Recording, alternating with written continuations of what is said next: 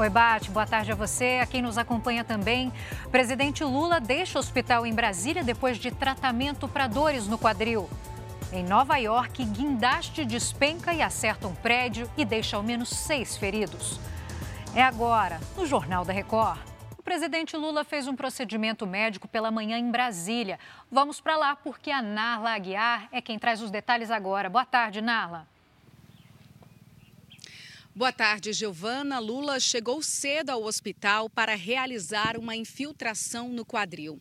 O procedimento é para aliviar a dor crônica que o presidente sente na região.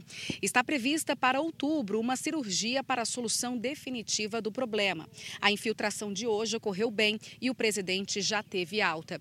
Ele deve cumprir a agenda daqui do Palácio da Alvorada até amanhã. Giovana. Obrigada, Narla. Até daqui a pouco. A agência de classificação de risco Fitch elevou a nota de crédito do Brasil. Agora quem fala é o Ari Peixoto com todas as informações. Boa tarde, Ari. Oi, Giovana, boa tarde a você, boa tarde a todos. A agência elevou a nota de crédito de longo prazo em moeda estrangeira do Brasil de BB- para BB. A FIT afirmou que levou em conta expectativas sobre novas regras fiscais e as medidas tributárias anunciadas pelo governo. Segundo o relatório da empresa, a elevação reflete um desempenho macroeconômico e fiscal melhor do que o que era esperado. Com o anúncio, o dólar recuou a R$ 4,74 no início do dia. Giovana. É um reflexo, né, Ari? Muito obrigada pelos detalhes.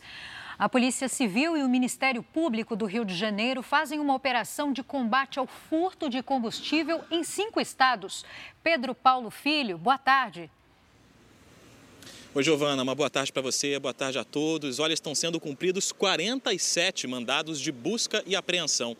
Segundo o Ministério Público, essa quadrilha furta combustível diretamente dos dutos. Para isso, conta com uma estrutura que inclui a divisão de tarefas entre os integrantes. Um deles é um policial militar, que é responsável, ou era responsável, por alertar o grupo em casos de fiscalização.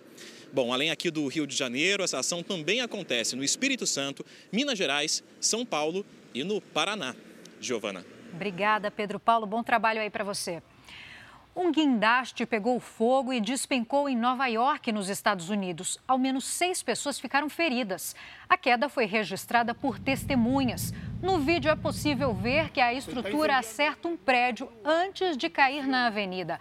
Autoridades interditaram algumas vias e pediram aos motoristas que evitassem ali a região. O prefeito de Nova York se pronunciou e disse que, felizmente, o desastre não causou tantos danos como poderia ter acontecido, já que ninguém ficou ferido gravemente. Ainda bem, né? Eu volto daqui a pouco com mais informações. Até já!